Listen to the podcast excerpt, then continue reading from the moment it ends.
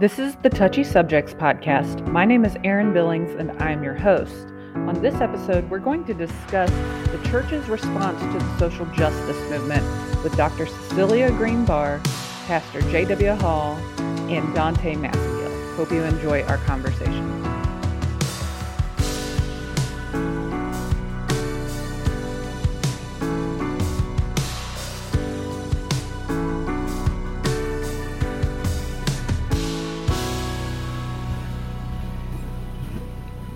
Okay, so the first question I want to ask, I want to direct to Dr. GreeneBarr. Why do you think that social justice is a touchy subject? Oh. Okay, social justice is a touchy subject in 2021 quite differently than it was in 1960, than it was after the Reconstruction period, because our society has changed. And what was a social justice movement of the 1950s and 60s trying to get the right to vote, um, being able to use any restroom that you want, not based on the color of your skin? That was a different social justice. And today, everyone has piled on, every interest group has piled on to the social justice issues for African Americans that we saw in the 50s and in the 60s. So it's different today because now you have groups that are have have as I would say jumped on a bandwagon because they saw the progress eh, that was of that was earned back in the 60s the 50s and the 60s. And they want to ride that wagon. The other aspect about why social justice is a touchy subject in 2021. And I I'm a minister, so everything, let me preface this, everything that I have to say, I speak as a prophet of God. So I'm a Christian representing God first. And so the social justice of today, the movements that we see today, I think is very um, convoluted. And I think that there is some darkness that is masquerading. I, I know that there, from what I've been reading and researching, there are entities beyond our nation that are taking advantage of the generational sin in our nation and are exploiting it. So the social justice of 2021 has interest coming in from other shores with other agendas that are hiding in the shadows, as it were, to what we, my grandparents, would have called social justice. And so it makes it very difficult for those of us who who stand in an uncompromisingly Christian way to say, wait a minute, you're not going to bamboozle me by acting as this as if this is really all social justice because it's not. It is a very dark mixture of a lot of different entities. There you have it. Very well said. So, so Donte, I'm going to ask you from your perspective, which event of 2020 was the social catalyst for the social justice movement? Uh, for sure, the George the George Floyd uh, murder. We call it what it is. Um, in my lifetime, there have been hundreds or thousands of George mm-hmm. Floyd's. Uh, but I think this one did it for me because it was so blatant and so public. Um, again, as a black man, to be completely honest, was not surprised of what like what what I saw, what I physically like what I saw on my, my, my TV screen or the, my phone. But like the fact that it was done in front of everyone was kind of like that's that's different. Um, because like I I feel it and see it in in like certain sects, and it's like okay, I noticed that, but for it to be done on that stage in front of all of those people, the way that it was, that that's what struck me about about the mm-hmm. the whole incident. So George Floyd and the fact that it was so mm-hmm. public and like no remorse, no wrongdoing in in the minds of, of the officers. Yeah, I would I would definitely agree with that. I think you know, and this is coming from me being as a white person, but just my observation, black people have been get, getting killed forever and COVID being at the same time as what we were seeing with George Floyd, us all being home, not having anything to do because we're all on quarantine, it makes it that much more visible. And so I feel like that was the catalyst that really started that movement for 2020 because you can't deny it anymore. Mm-hmm. Um, that's, I mean, that's just my opinion. Uh, Pastor JW, as white Christians, we've seen what the black community has gone through for years, and very few yeah. white evangelical churches acknowledged it. From your point of view, mm-hmm. what happened in 2020 that made white evangelicals finally want to be an ally? I think it was pretty much the same the same thing, you know. I think COVID, being alone, being away from our church, our community, our our our connections that we have made have really allowed even pastors to take a look inside and and realize, okay, there's something mm. wrong. There's something broken. Um, so with with you know being a white pastor in a predominantly white area and um, we have a predominantly white crowd at church even um, what was what was helpful for me is staying connected and making sure that my group of friends all had different color skins, spoke different languages, staying close and connected to them because just as I don't want to be the smartest man in my group of friends, I don't want to be the richest man in my group of friends, I don't want to be the just the same color as everybody in my group of friends. Um, and, and what it did was it took a conversation for me um, because for for me personally, I I haven't experienced what it's like to be a black man being pulled over by a police officer. My dad is a police officer. I love him. He's he's done an incredible job. He loves he loves his job. He loves to protect all people. He loves to serve all people. Um, but at the same time, I've had friends that have been pulled over, um, black um, friends that pulled over, pulled out of their car, thrown on the hood, like being questioned about the houses they lived in because they live in a nice neighborhood. Um, and without having any experience, I was always afraid to try to talk from not mm-hmm. not having experience. So when I finally opened up and had a conversation with one of my great friends in Seattle, um, Jermaine, he he was telling me, he said, he said, listen, it's okay to get it wrong. He said the very fact that you're talking about it is helpful. He said the very the very fact that you're willing to have these conversations is you can be wrong. You don't have to have the experience. Just showing that you're coming beside me, coming to support me, shows that you love and care for me. And I think a lot of pastors realize that.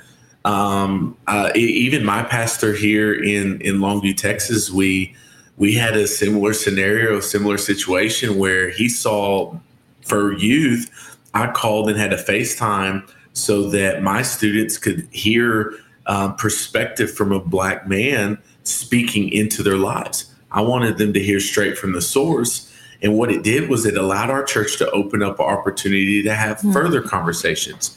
Um, there was there was there was finally a place where we were okay with not knowing everything and being okay with not having the experience but just coming together as a church family and letting God work through that. And I think that's just what God's done across the board in a lot of places. Uh, you touched on something, and I had, I had a conversation with your wife, Kayla, uh, a while back, and I was so impressed with how your church handled again being a predominantly white church not having much diversity would you mind sharing mm-hmm. um, kind of what you guys did as a church to mm-hmm. to kind of help with that yes i would love to and it was like i wept i cried uh, because it was it was such a such a cool moment that that we we might have had a few people get upset about it, mm-hmm. um, and it was okay. Um, they went did their thing, and you know, bless them, pray for them, pray that God can find them where they are. Um, but what it really did, I remember sitting in the in the parking lot having a conversation with an older white gentleman afterwards, crying, saying just how sorry he was for his whole life. Um, not ever being willing to listen. So here's what our pastor did. Um, he, he talked about it, and we have an incredible uh, black pastor here in East Texas. His name is Pastor Eric Love. Um, I'll give him a shout out. He is phenomenal, just just gifted, um, a, a, man of God, um, a prophet to East Texas. Um, just such incredible leadership. I tell people all the time if I didn't go to the church that I was at, mm-hmm. he would be my pastor. Um, and he's he's pretty good friends with our pastor. And he called him and said, you know, kind of the same scenario. I don't I don't know. And he said, Will you come and just have a conversation with me? And it was the coolest thing because it wasn't like we were inviting him to come and, and preach uh, uh, an evangelistic word, but they came we put a rug on the platform. They sat in two chairs and they had a conversation as two brothers of God talking about the, the pain, um, the pain that the black community has faced for so long. And he, it was a big thing here was the, the Black Lives Matter. Um, and, and people, people, you know, being of the white community, people would say, well, all lives matter. And, and so the, what he said blew my mind and everyone else's mind in that room. He said, he said, you know, you are absolutely right. He said, all lives do matter. He hmm. said, but but look at it like this. We all live in the same neighborhood.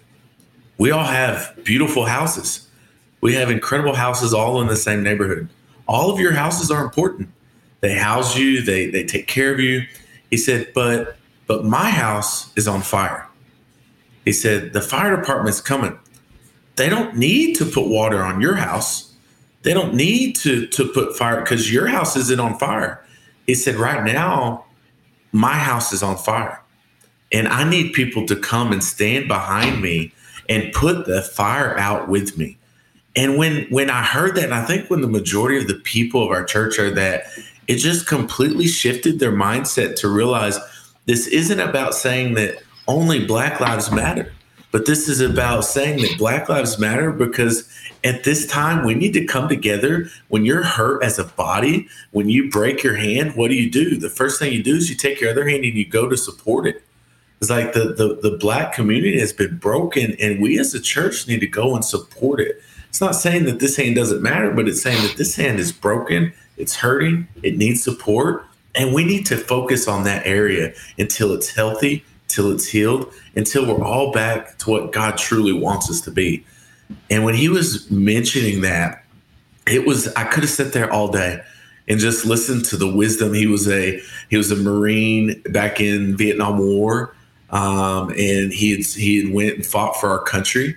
He knew what it was to to live and to to support America, but also know that he wasn't always supported and to be able to stand in front of our congregation and just speak the truth of God's love for all of his people, it really opened the door for so many more conversations to have, so much more community to happen outside of the local church and really be the big church that we're all called to do.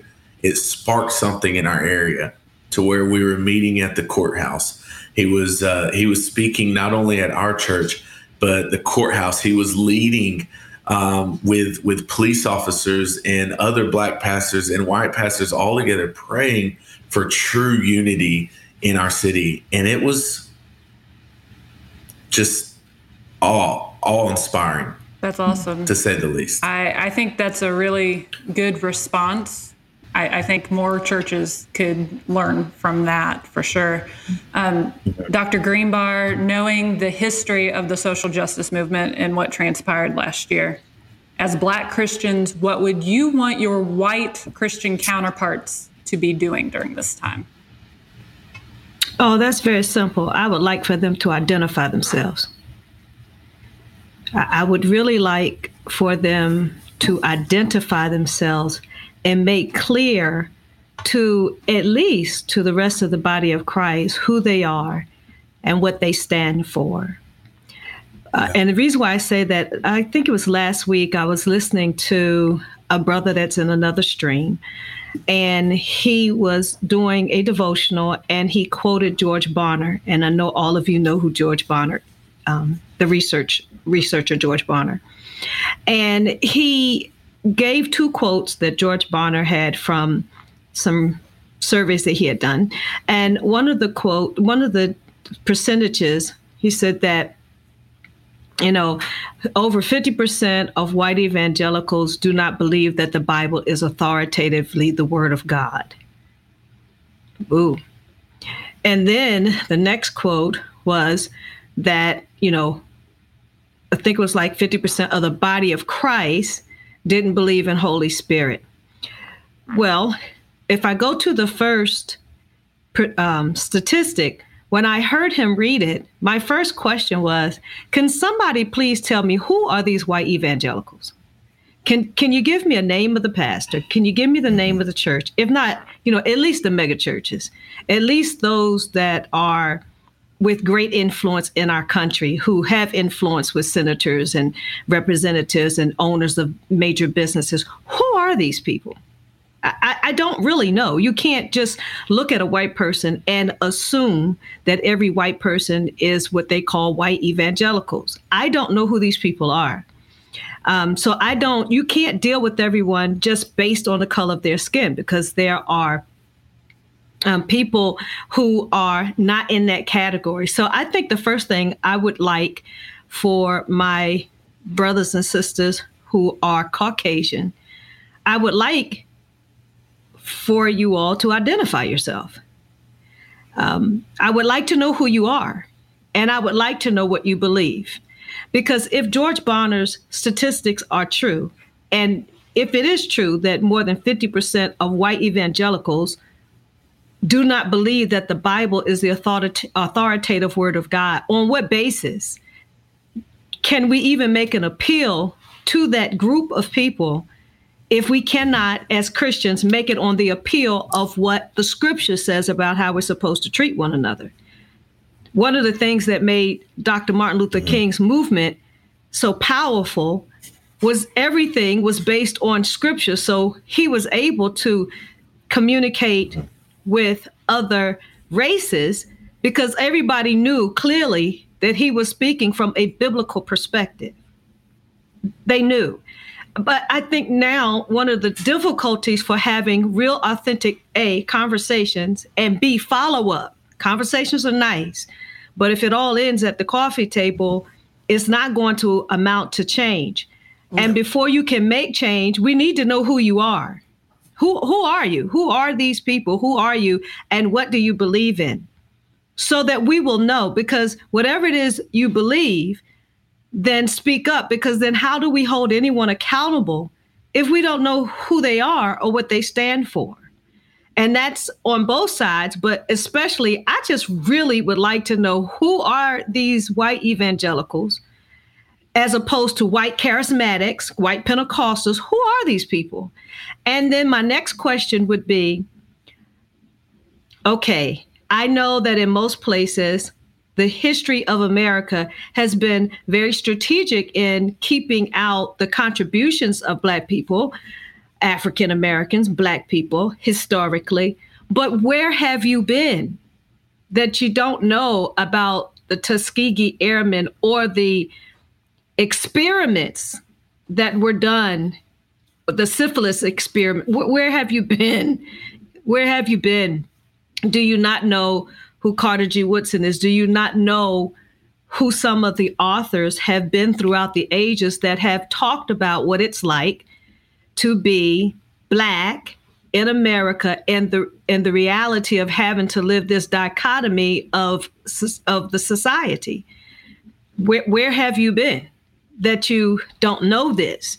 Um, and are you being honest about not ever seeing rage against a person based solely on the color of their skin? My brother talked about the situation with George Floyd being the catalyst.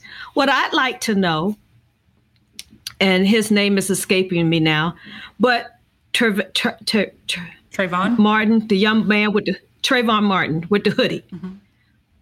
Okay, so we all know what happened there. There was no outrage there. He he was not trespassing or breaking into anyone's home. Why wasn't that a catalyst? I eh, so at the same time, at the same time, I think that there was anger from Black people towards this amorphous group of white evangelicals because, number one, how can you not know? How can you not see what is blatant every day in American society? And then on top of it, there was a whole lot of politicizing of what was happening um, during 2020. And when I when I could not watch some people binge watch terror and horror. I can't. Nope. So when I did see what happened to George Floyd, I knew that this was happening to him because he was black and the police officer clearly likes to exert his power. And the other police officers around were clearly too scared to say anything or to help. But that's not the first time we've seen this.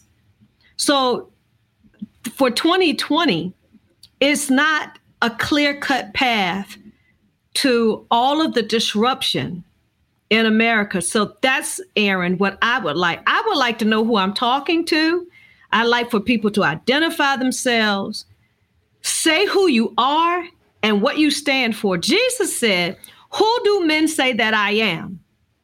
His identity and purpose was important to him. And I'd like to know who these people are. What do you stand for? So we can hold you accountable in the public square. Well, that's that's a great word, Pastor. uh, I feel like you should preach that sermon across the nation. Uh, Donte. I received that in Jesus' name. Donte, y'all make it happen. y'all make it happen. All right. Okay, so so Donte, I'm going to pass that same question to you. What would you want your white Christian counterparts to be doing during this time? Oh man. Um, initially, I read that question and I was like, where do I start?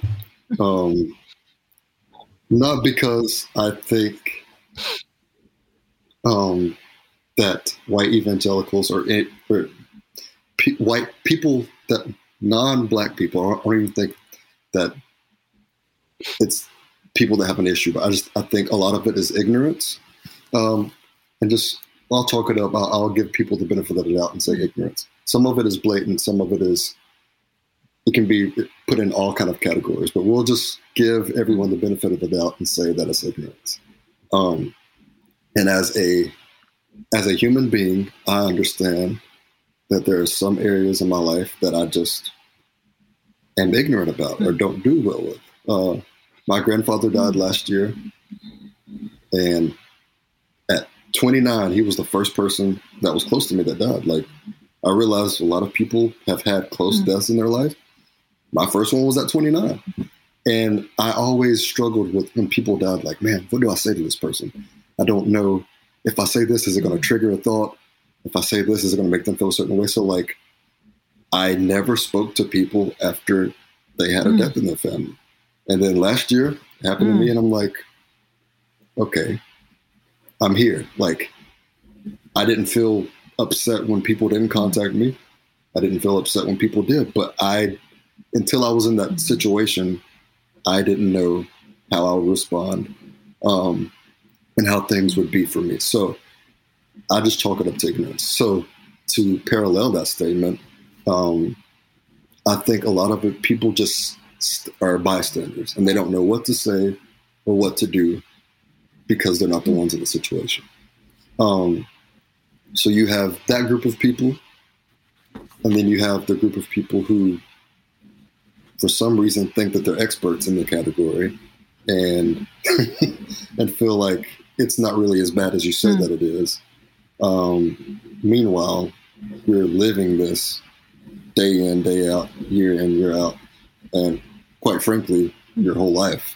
Um, honestly, to a point to where sometimes you become like it's like oh this this this is life. Like you, you don't really have expectations outside of what is actually happening because you're like here, here, here we go again. Like it's just a yeah.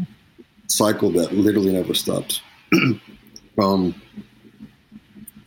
actually this is the first time that i can think of it think of it but i mean every time we hear about a death or a murder there's like another one before the case is even over.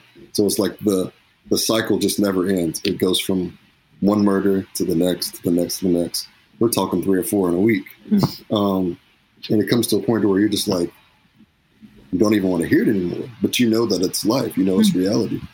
Um, but I, I think the people in the ignorant camp, they can be informed and enlightened, and they can be educated. Those people are willing to be educated. Um, you have the people in the camp who are um, experts in in their opinion, and they you cannot educate them because they know in their mind they know where they stand, they know what it is, and they know how to navigate this. My issue with that is you don't have to navigate it because you're you're on your side. There's nothing to navigate. You're you're seeing it, but you're not living it. Um, so I think it, it's extremely difficult to see people uh, and hear people tell you how you should feel or how you should respond or how it's really not that bad or how the media is blown out of proportion. And possibly, I mean, that, that may be the case in some cases, but you're saying that from a seat that you're like, your stance doesn't change. Like you don't, you're not affected. Nothing. That's, that's, that's the, the way I'm trying, that's what I'm trying to say. You're not affected by it. Um, your, your children are not the ones that are asking questions or uh, being told what to or what not to wear. Um, I I live in I'm from Cleveland, Tennessee. Like, there's no real thugs or gangsters or gangs in that city. But like, growing up, my mom would like get upset if I wore a do rag outside of my house. Like, this is for my hair. This is to make sure that my hair looks good. But like, you don't walk out of the house with that because people might think that you are trying to do something. That the the perception of you is there is is what it is mm-hmm. because of what you're wearing. And I don't, as a whole, don't know any of my white friends who have had to deal with not wearing certain type of clothes and being uh, assumed to be a, a, a, thug or a gangster um, simply because of what they have on their head or type of shoes that they wear. Um, and that's like that's that's one thing that I can name and that I can trace back to like elementary school. Um, and the list is so long that I can't name them all. Uh, and some of them are ingrained that I haven't even realized that I'm having to to act in a certain way or dress a certain way. Um, but I think in order to enlighten people educate people, you have to you have to be willing. And some people will, no matter how far it gets, no matter how deep the issue is, no matter how mm-hmm. blatant it is, uh, whether it's on TV or in your city or in your neighborhood, um, they're just mm-hmm. not going to see it. So there's there's nothing, in my opinion, except for a move from God, a move of God, which I believe can happen and has happened on people. Like I've, I've seen it. I've seen people like in servicing, like the scales have finally been removed from their eyes, and like I'm sorry, I'm sorry, you know, like the like um like JW was saying, like you know, people are weeping, and it's like you you may not understand, but you at least you see or you're empathizing mm-hmm. with this. Um, but I guess to answer your question, you just you have to be willing, and if you're not willing, then there's I don't really see much change that can come. Yeah, uh, I think you have to be teachable first. And um, I think from my observation and having a lot of conversations with my non white friends, um, to use your term, uh, I know, you know, the white church, they are, if they are talking about it at all, they're doing things like what JW was saying, which I think is great. I think more of that has to happen. Some churches have not acknowledged it at all. And to me, that feels unhealthy.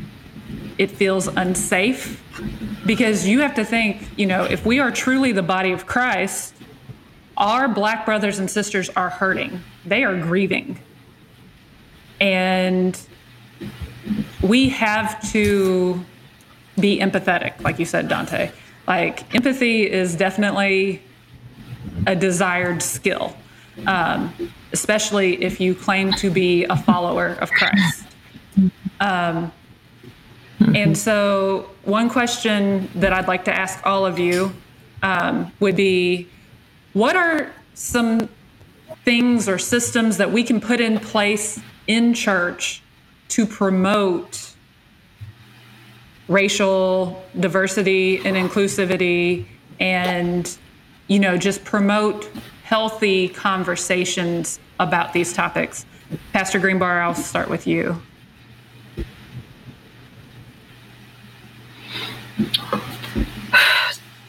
well again, it, it starts with identification. Not everyone who loves Jesus loves the people that Jesus loves. So I think we should approach this with a very strategic and divine insight. Uh, the Bible does tell us that we are to know no man by the flesh, but to know everyone by the Spirit. One of the things that made Dr. King's work as effective as it was was that he was not solely depending upon Christian pastors, black or white, because you know, black pastors, they didn't like King. They love him now, but he was not really their favorite person. And so he was looking for those who could understand and to the point of not intellectually understanding, but to the point of wanting to see a change happen. And there were people involved that they didn't say they were Christians, but they were concerned about their brothers and sisters.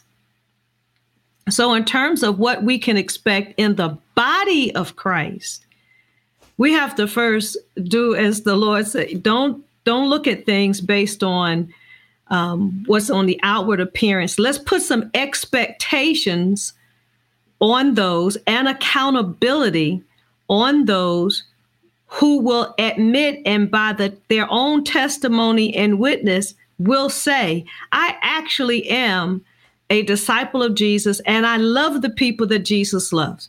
And so I'm going to use my teaching time, i.e., pastors, apostles, prophets, um, evangelists, whatever your position, I'm going to use my teaching moments to teach what I say I believe so that my people will therefore then be able to take the word in, meditate on it, and then the word begins to live in them. There has to be a mind change. Let this mind be in you that's also in Christ Jesus. So we need to rethink our teaching.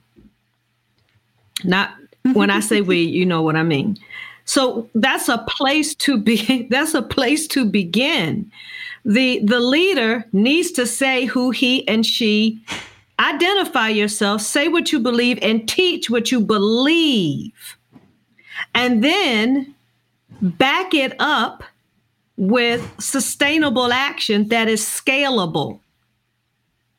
If if if we have churches, we i.e. Christians, have churches around the United States, and many churches send missionaries to foreign soil. What are you exporting as your message? When a missionary goes to another country, what do they say? What do they teach? If we can train missionaries to communicate a consistent message of the gospel and how the gospel gets lived out in their culture, why can't That's we do that here? An excellent point. Well, why can't we do that here? so we can, we let's not get selective amnesia here in our on our own shores. So we we we identify who we are and then we teach to our people what we say we believe, and then we put some action behind it. We put our money behind it, we put our voice behind it, we put our presence behind it. I think every, at least every major city, and perhaps even, um, you know, not every metropolitan, but most cities that have police departments, they have chaplains. they have chaplains and the chaplain should do more than just you know show up when there's like this you know newsworthy tragedy. But what what impact is the chaplain making on the officers?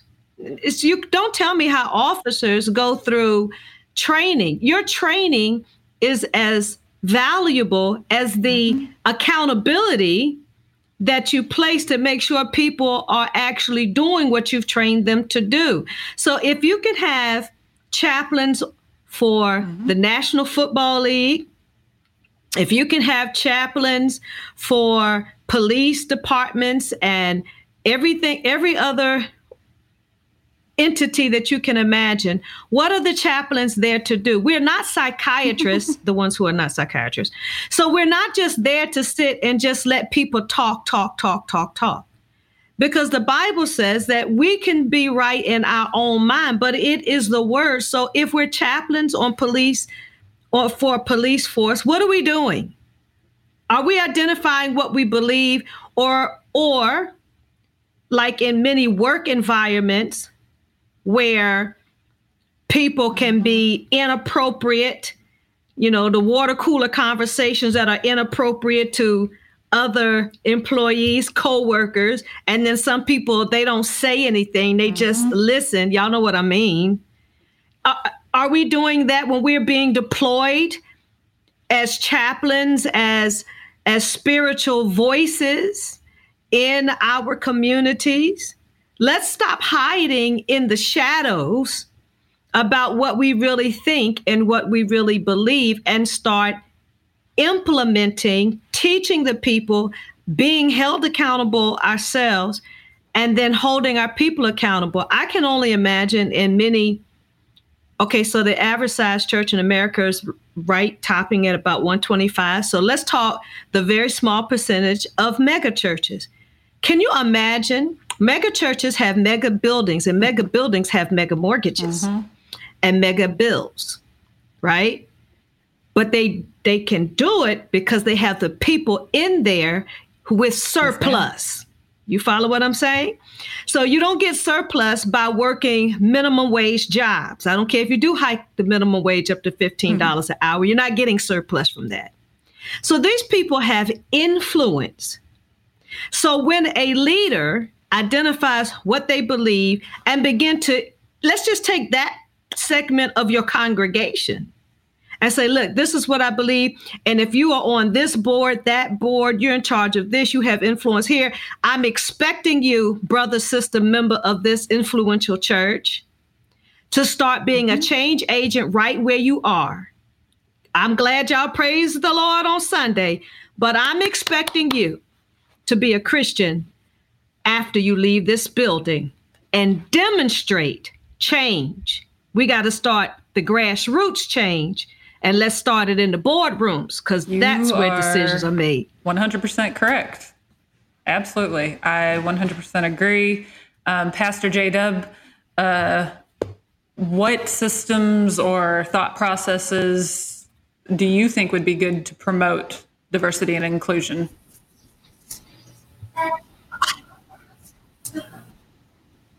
So, like, it, this hit me. I was had some. I was having my uh, being a pastor is very, very easy to fall into the um, study prep as your personal time with Jesus, um, and it doesn't quite work like that. Um, and and I'm learning as I as I grow and as I go that I need my own time, a separate from what I'm studying, to bring to what God has in store for the people. And I was reading um, Nehemiah. I was reading Nehemiah, and what I have realized is um, Nehemiah. You know, when he goes to rebuild the wall, what happens? And I read it, and it hit me. I highlighted it. I wanted to share because I think it is.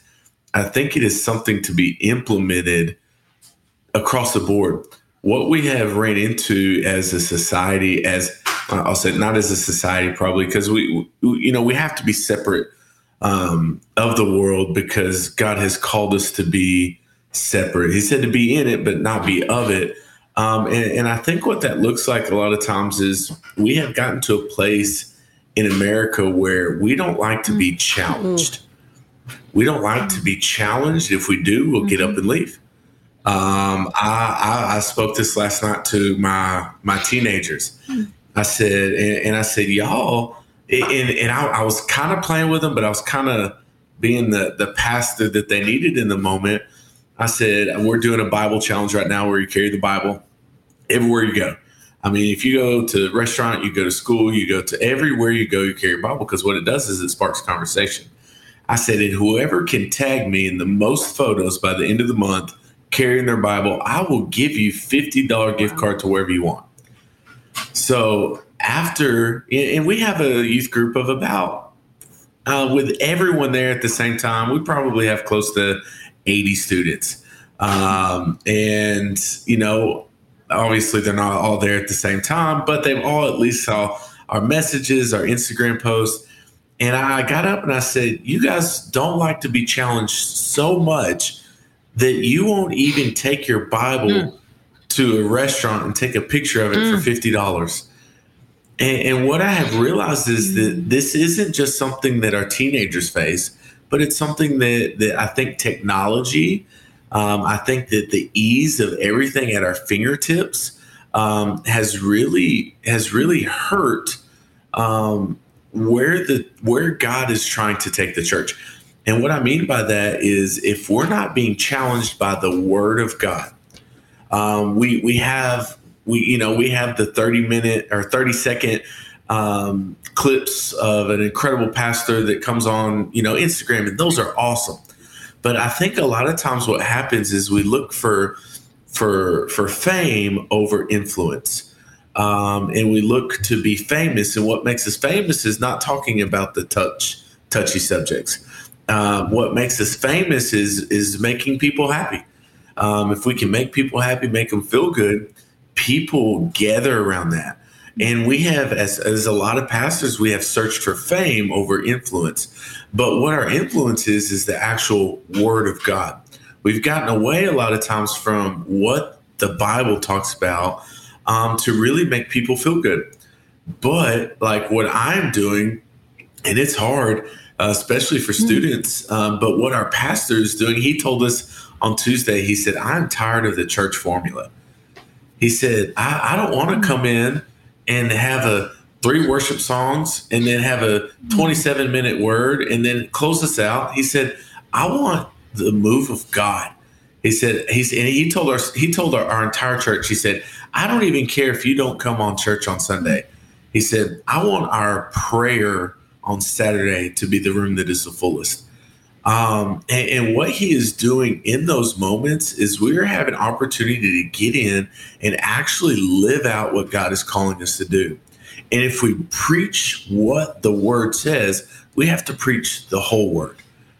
Um, we can't just preach the things that sound good or the things that that, that people want to hear. But when you preach the whole word, you find this passage in Nehemiah where it says, "Now there rose now there arose a great outcry of the people and their wives against their Jewish brothers.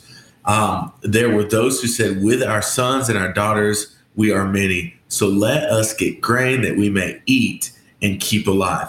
And what's happening is the great outcry is describing an economic injustice mm-hmm. among the Jewish people. Um, and this had been going on for years, and no one was doing anything about it. But Nehemiah had been placed by God to lead these people. So he realizes that him as the leader, us as pastors, as white evangelicals, as black evangelicals, as Hispanic, Asian, whatever that is, mm-hmm. anytime we see something that is wrong, it is our God given authority to fix it. Um, and that's what he does. He comes in here and he fixes it. He takes away those injustices. He starts taking away the, the mortgages on the land and the, the property that these people had had unjustly.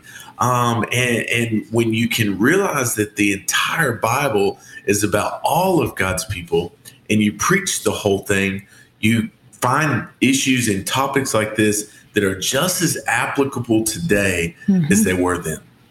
And when we can actually preach the whole word and allow the Holy Spirit to flow through us, that's the things we need to implement.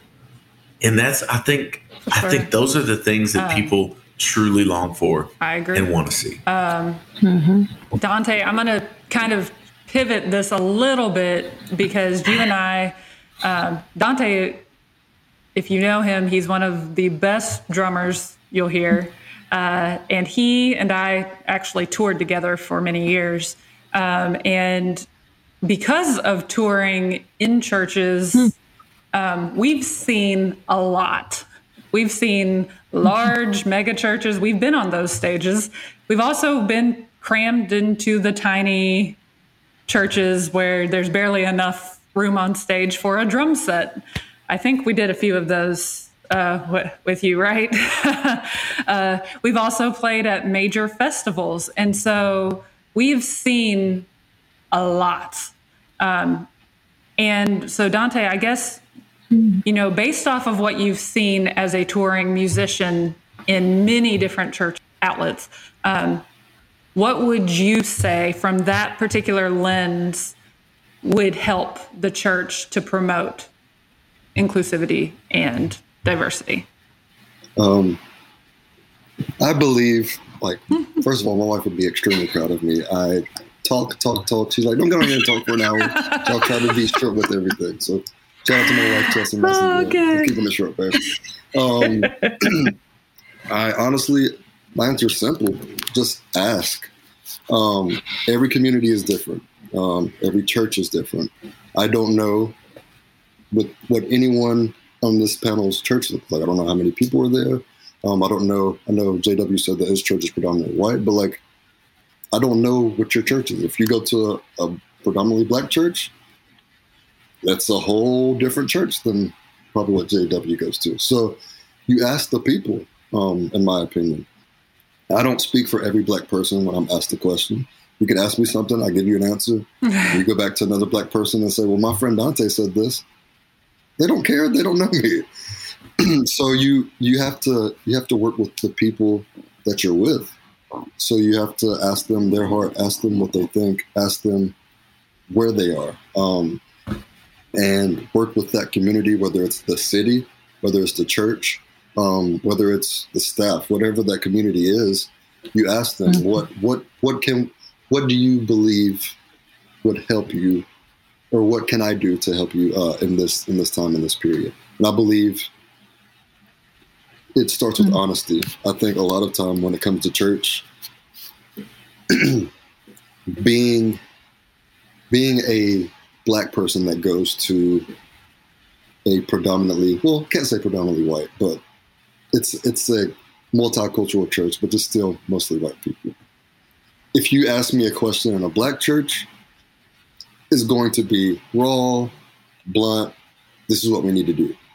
I think if you take those same people and ask those people mm. in a multicultural or a predominantly white church, they they feel like they have to be censored, mm. and they're going to answer you, but it's probably going to be the soft answer. Um, and I think that as a whole, we have to be honest. Um, you have to ask the tough questions that most people are afraid to ask then you have to, in turn, answer those tough questions that most people don't want to answer truthfully because they're going to answer, then they're going to go home and say, well, they really need to do this and they really need to do that. And it's like, you had your opportunity yeah. to, say it. Um, so I, I, honestly think that if if if people really sat down and had an agenda, and the agenda is, hey, let's sit, whether it's at table, whether it's at dinner, whether it's over food, whether it's in the sanctuary, wherever or whatever that may be, and say, hey, we're going to come. Don't know how long it's going to be. Don't know how long it's going to take. But we have a few really, really tough questions on the table, and we want everyone to be as honest as possible, with you know, with with a with a clear mind, um, and realizing that this is a conversation, and for it to not get heated mm. and go places that it's not supposed to go as far as emotionally. But like if we if we really sit and have this conversation, what can we do to help? Um, and I think that answer may be different for every church. It may not, but for for the particular demographic and and uh, and for the majority of that church, I, I feel like if you can have that conversation, then you can at least start working toward what it is that needs to be done for those people. Um, but I think it's it starts with honesty, but I, I think furthermore it starts with leadership. Absolutely. Acknowledging that the people need to be heard.